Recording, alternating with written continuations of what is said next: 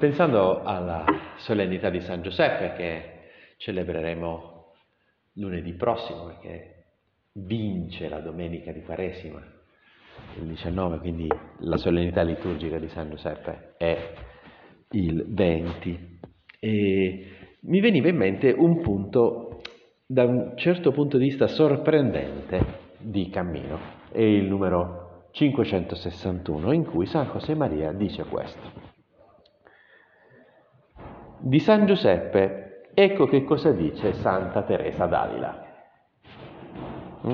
Santa Teresa d'Avila, carmelitana scalza, eh, donnone fantastico, cioè soprattutto se si legge in spagnolo le opere di Santa Teresa d'Avila viene fuori tutto il buon umore, tutta l'arguzia di questa donna dottore della Chiesa. E grande eh, diciamo, è una, molta della diffusione nella Chiesa della devozione a San Giuseppe si deve a lei. Di San Giuseppe cosa dice Santa Teresa d'Avila della sua autobiografia? Chi non trova maestro che gli insegni a pregare, prenda per maestro questo glorioso santo e non sbaglierà strada. Il consiglio viene da un'anima esperta, commenta San José Maria, seguilo. È un consiglio sorprendente.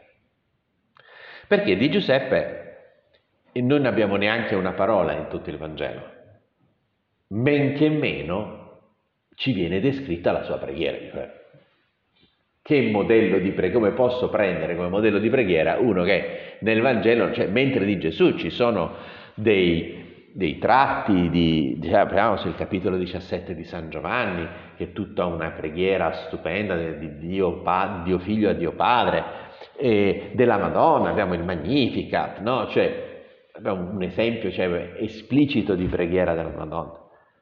Ma di Giuseppe, e noi non sappiamo assolutamente niente della sua preghiera, come possiamo prendere Giuseppe come maestro di preghiera? In che senso va preso così? E che questa, la sorpresa di fronte a questo consiglio di Santa Teresa d'Avila, che era una che di preghiera ne capiva, cioè appunto Carmela una scalza, cioè, cioè, non è che sta parlando, mm, e che chiaramente questo ci fa chiedere, Signore, ma che cos'è davvero la preghiera? Perché la sorpresa di fronte a questo evidentemente cela una domanda, dice ma, ma forse, forse Signore che dobbiamo avere qualche luce in più dalla meditazione San, su San Giuseppe come maestro di orazione su quello che è davvero, davvero la preghiera. E un'altra cosa che è sempre sconvolgente, che è riferita alla preghiera, questa volta lo troviamo addirittura nel, eh, diciamo, nel Nuovo Testamento, è quello che San Paolo dice nella prima lettera ai Tessalonicesi. Siate sempre lieti, pregate ininterrottamente. Sine intermissione orate, così diceva la traduzione latina di questo versetto della prima lettera ai Tessalonicesi. Sine intermissione. No? E signore, forse le donne possono pregare, no? Perché cioè, siccome hanno il cervello che funziona in parallelo, no? l'unica vera struttura parallela che esiste, che con buona pace tutti gli ingegneri elettronici, cioè l'unica vera struttura parallela è il cervello di una donna, quindi la donna riesce a pensare più cose contemporaneamente, no? Te lo dicevo, forse una delle cose, una delle ultime scoperte che ho fatto e ho colto che le donne riescono a parlare e ad ascoltare contemporaneamente. Questo per me è stata una cosa assolutamente sconvolgente no? che però mi ha, fatto, mi ha, fatto, capire tante cose, tante cose, perché cioè, parlano sempre tutte insieme, ma perché riescono a parlare e ad ascoltare contemporaneamente, cosa che noi evidentemente non riusciamo a fare. Però siccome la, la parola di Dio si rivolge sia a uomini che a donne, evidentemente questo ininterrottamente vale anche per te e per me. E allora si dice, eh no signore, questo è scacco matto, cioè se io prego non lavoro. Cioè se io prego, se intendo per preghiera il fatto di eh, pensare a te, Signore, il fatto di rivolgere il pensiero a te, o non ti dico il fatto di dirti delle cose, come posso pregare ininterrottamente? Quando lavoro? Cioè, no? Ehi, un neurone c'ho, Signore, cioè, quel, una cosa alla volta posso fare, cioè,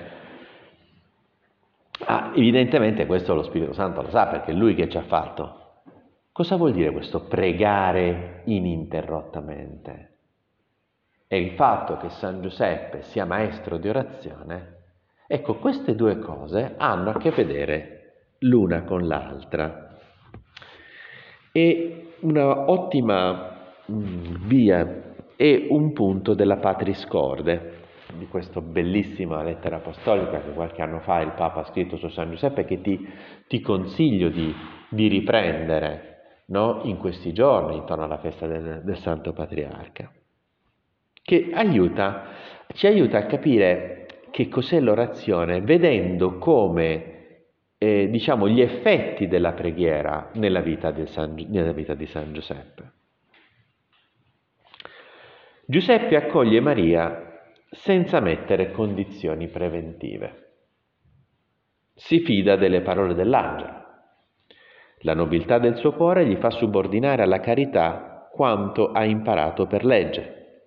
E oggi in questo mondo nel quale la violenza psicologica, verbale e fisica sulla donna è evidente, Giuseppe si presenta come figura di uomo rispettoso, delicato, che pur non possedendo tutte le informazioni, si decide per la reputazione, la dignità e la vita di Maria.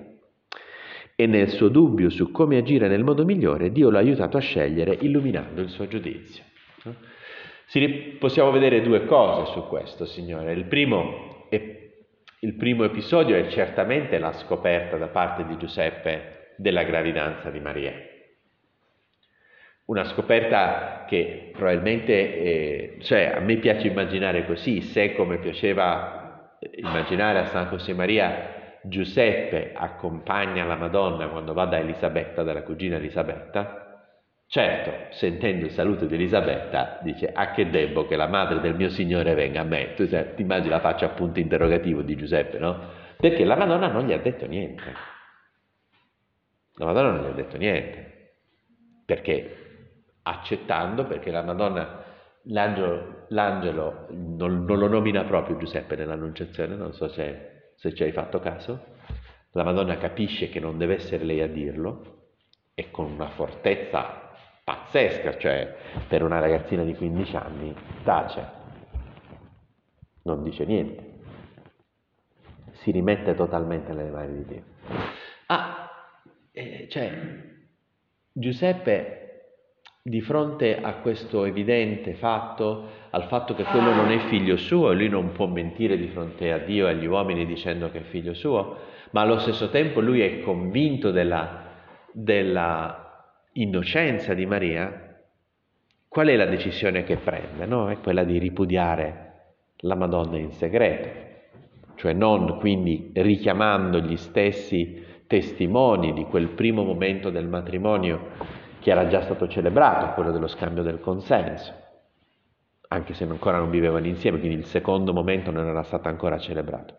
Per fare il ripudio pubblico bisognava richiamare i testimoni che erano stati testimoni del, del matrimonio e consegnare alla donna o all'uomo, perché in teoria anche la donna poteva ripudiare l'uomo, ma non se ne ha notizia, diciamo, nella storia di Israele che sia mai successo. Quindi consegnare un pezzo di carta in cui si diceva io ti ripudio e quindi con questo pezzo di carta la donna poteva risposarsi, poteva rifarsi una vita. Mm? Però il ripudio pubblico avrebbe costretto eh, Giuseppe a dire ai testimoni evidentemente la verità, perché la ripudi avrebbe dovuto dire perché il figlio che porta in grembo non è mio.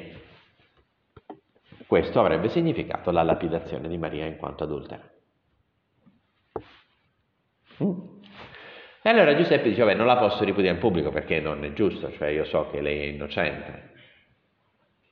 E, e, e allora cosa fa? Paga di persona, no? Il ripudio, il ripudio eh, in privato, no? In segreto, permette a Giuseppe di non dire il motivo e quando veniva fatto il ripudio in segreto, che si poteva fare per la legge di Mosè, perché il richiamare i testimoni era, era per fare le cose bene, però bastava dare il livello di ripudio no? alla donna, e evidentemente se quello non fa il ripudio pubblico è che non vuole dire il motivo, e se non vuole dire il motivo vuol dire che è lui il fetente. Quindi, pur non dicendo bugie, Giuseppe paga di persona. Quello che sta dicendo, quello che tutti comprenderanno è che il figlio è suo e che lui si è scocciato dalla Madonna e non la vuole più vedere. Pazzesco il coraggio di quest'uomo. No? Allora il Papa dice, contemplando questa scelta di Giuseppe eroica, di quest'uomo che ha visto la sua vita completamente rovinata, completamente mandata a carte 48 se, è, se avesse dovuto continuare in quella direzione. Mm? Papa dice, tante volte nella nostra vita accadono avvenimenti di cui non comprendiamo il significato. Questo probabilmente povero Giuseppe avrà detto, mamma mia, cioè, che, che, cioè, che ha fatto di male? Cioè, in fondo che cos'è che desiderava Giuseppe? È poter mettere al mondo dei figli, avere una famiglia normale, insegnare ai bambini a pregare, insegnare ai bambini il rispetto della legge di, di Mosè, come lo rispettava lui, che era uomo giusto, dice il Vangelo di San Matteo, che cioè era un uomo che quando, cioè non è che aveva un rispetto soltanto formale. Che ho fatto di male? Avrebbe potuto chiedersi Giuseppe, no? Di fronte a tutto questo, cioè, tante volte nella nostra vita accadono avvenimenti di cui non comprendiamo il significato. La nostra prima reazione è spesso di delusione e ribellione. Delusione e ribellione. Giuseppe lascia da parte i suoi ragionamenti per fare spazio a ciò che accade. E per quanto possa apparire ai suoi occhi misterioso, egli lo accoglie se ne assume la responsabilità e si riconcilia con la propria storia. Che cos'è allora la preghiera da questo? Beh, evidentemente è un atteggiamento interiore. È l'atteggiamento di chi si mette in gioco e arriva a decidersi di pagare di persona in questo modo, perché evidentemente facendo questa faccenda del ripudio in segreto, Giuseppe avrebbe dovuto lasciare Nazareth perché avrebbe perso tutta la clientela, tutti l'avrebbero indicato, hai visto quel santarello di Giuseppe che ha combinato, eh, mi sembrava tanto buono, eh, figure tutto il paese che avrebbe parlato male di lui, avrebbe dovuto cambiare tutto, tutto. Perché lo fa? Perché è un eroe? Ma in parte sì, ma soprattutto perché Giuseppe sa che Dio non lo molla. Giuseppe si fida di Dio. E questo l'atteggiamento di preghiera, è questo che può trasformare qualunque cosa in preghiera, perciò San Paolo può dire non solo alle donne che appunto hanno il cervello che funziona un'architettura parallela e quindi possono pensare varie cose contemporaneamente quindi anche pensare a Gesù contem- mentre lavorano, mentre stirano, mentre bastano i bambini, anche a noi uomini che abbiamo soltanto un neurone può dire pregate ininterrottamente, perché è un atteggiamento. Cioè è l'atteggiamento di chi sa di stare nelle mani di un padre buono, amorevole, affettuoso che, che ti pensa, che non ti lascia. Giuseppe si gioca tutto, ma non perché è un eroe, ma perché sa che cade nelle mani di suo padre. Cade nelle mani di un Dio che non lo molla, perché non dorme il custode di Israele. Il custode di Israele non si addormenta, non invecchia, non si distrae. Perché quando anche una madre si dimenticasse di suo figlio, io non ti dimenticherò mai. Il Signore è il mio pastore, non manco di nulla. Cioè è questo l'atteggiamento della preghiera che vediamo fortissimo in Giuseppe. Perché lui appunto di fronte a queste cose che non capisce, no? Non capisce com'è possibile che Dio non, faccia, non, gli faccia trovare un posto decente in cui far nascere il figlio di Dio. E non capisce perché. Ma perché? Cioè, ma che modo di fare? Hai detto che viene dallo Spirito Santo, abbiamo capito che è il Messia, abbiamo capito che è il figlio tuo, e che, ma com'è possibile che, lo, che lo fai nascere in una stalla, con una mangiatoia come culla? E poi perché la persecuzione di Erode quando il bambino ha due anni neanche? E la fuga in Egitto, in un paese straniero, dove doveva ricominciare da capo un'altra volta, aveva ricominciato a Betlemme, ma ricomincia di nuovo in Egitto.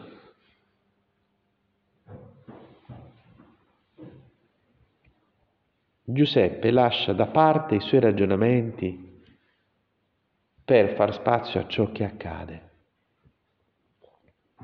perché si fida di Dio. E lo accoglie se ne assume la responsabilità e si riconcilia con la propria storia, che sono tre passi, Signore, che sono veramente il frutto di un atteggiamento di preghiera vero. Accogliere, cioè fare spazio nella mia vita a dire, ok Signore, questo è. Questo è quello che tu, la strada per la quale mi stai chiamando, non la capisco, mi fa soffrire, è completamente completamente difforme a quello, rispetto a quello che avevo immaginato, totalmente diversa da quello che avevo sognato, che pure non stavo sognando cose brutte, Signore, stavo sognando di servire te. E a questa cosa, questa è, qua mi stai chiamando. Qui dietro ci sei tu. No, più avanti il Papa ricorda quelle parole No, la realtà nella sua misteriosa irriducibilità e complessità è portatrice di un senso dell'esistenza con le sue luci e le sue ombre. Torna ancora una volta il realismo cristiano che non butta via nulla di ciò che esiste. Giuseppe è così. Giuseppe capisce quella cosa che mi piace dirlo in una maniera così un po' scherzosa, no? Che la vita di un cristiano è come il maiale, non si butta via niente, si mangia tutto, è come il maiale.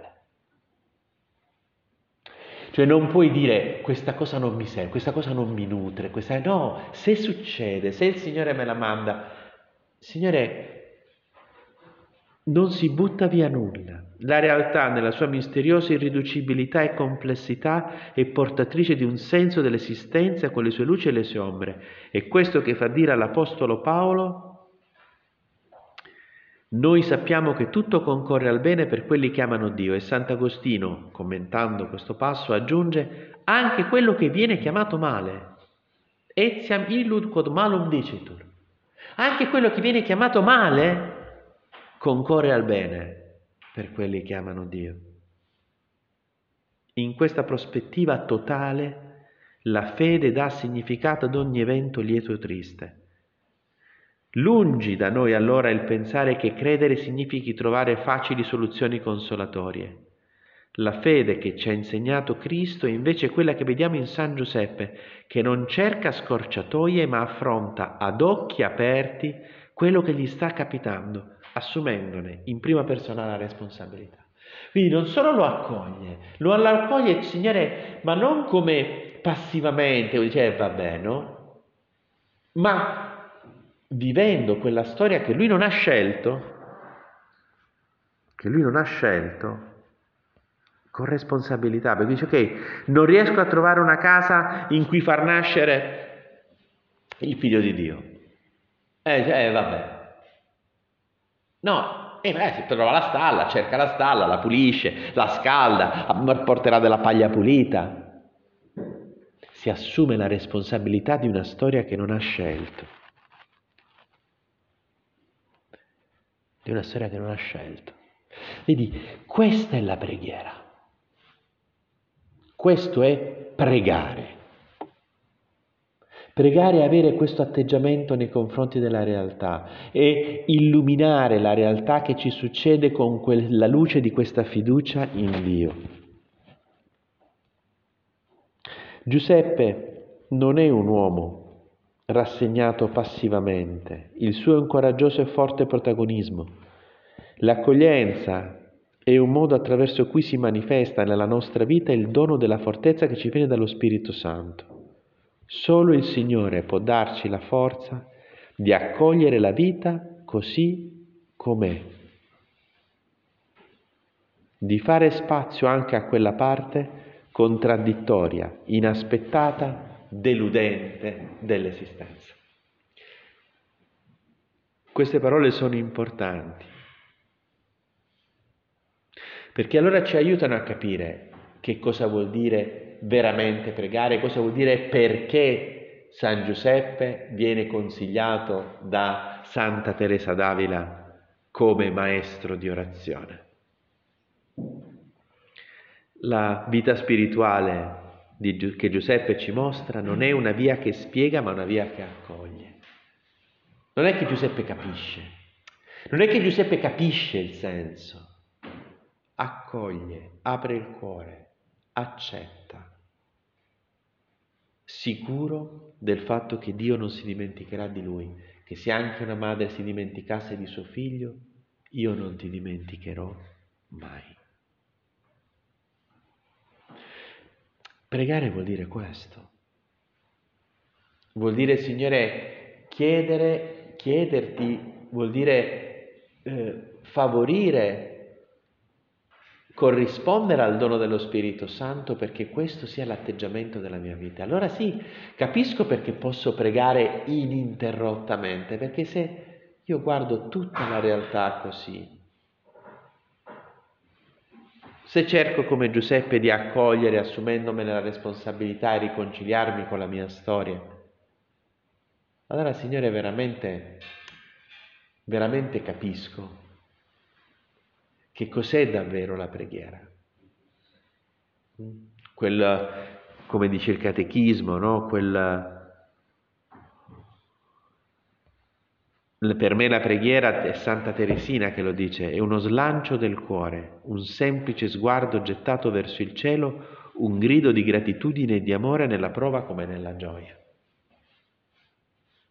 Uno sguardo gettato verso il cielo.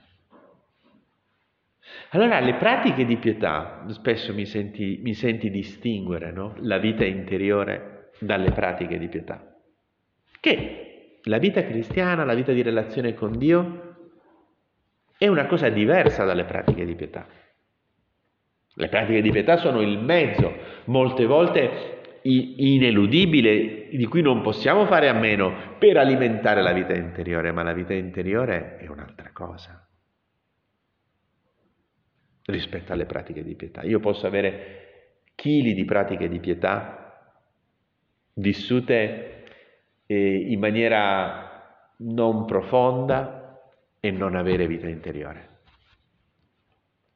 Non avere questo sguardo sulla realtà che non butta via niente di ciò che esiste, che sa accogliere anche la parte inaspettata, deludente della realtà. E allora, Signore, io ti chiedo veramente di imparare attraverso le pratiche di pietà, attraverso l'orazione, attraverso... A questo serve. Questo è importante perché, cioè, siccome le pratiche di pietà sono mezzi, strumenti, eh, cioè il cacciavite, devi sapere come devi sapere che cosa ci devi fare col cacciavite, perché se no mm, rischi di utilizzarlo male. Quello che devi fare è diciamo, quello che lo Spirito Santo vuol fare attraverso queste pratiche di pietà è costruire in te questo atteggiamento. Se tu fai le pratiche di pietà con amore, in cui metti, metti in gioco, però Signore, quanto è importante che io capisca dove tu mi vuoi portare e Giuseppe mi dice dove, dove tu mi vuoi portare. No, cioè,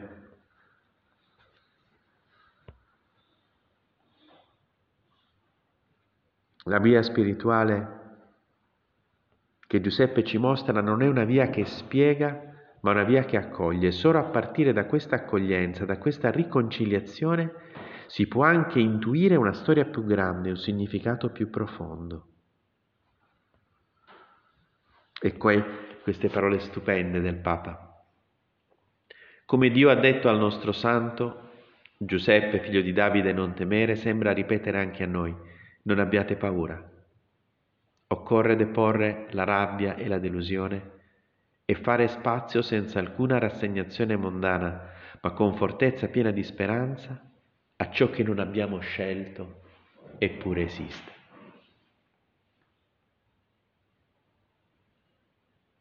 Accogliere così la vita ci induce a un significato nascosto, ci introduce a un significato nascosto. La vita di ciascuno di noi può ripartire miracolosamente se troviamo il coraggio di viverla secondo ciò che ci indica il Vangelo.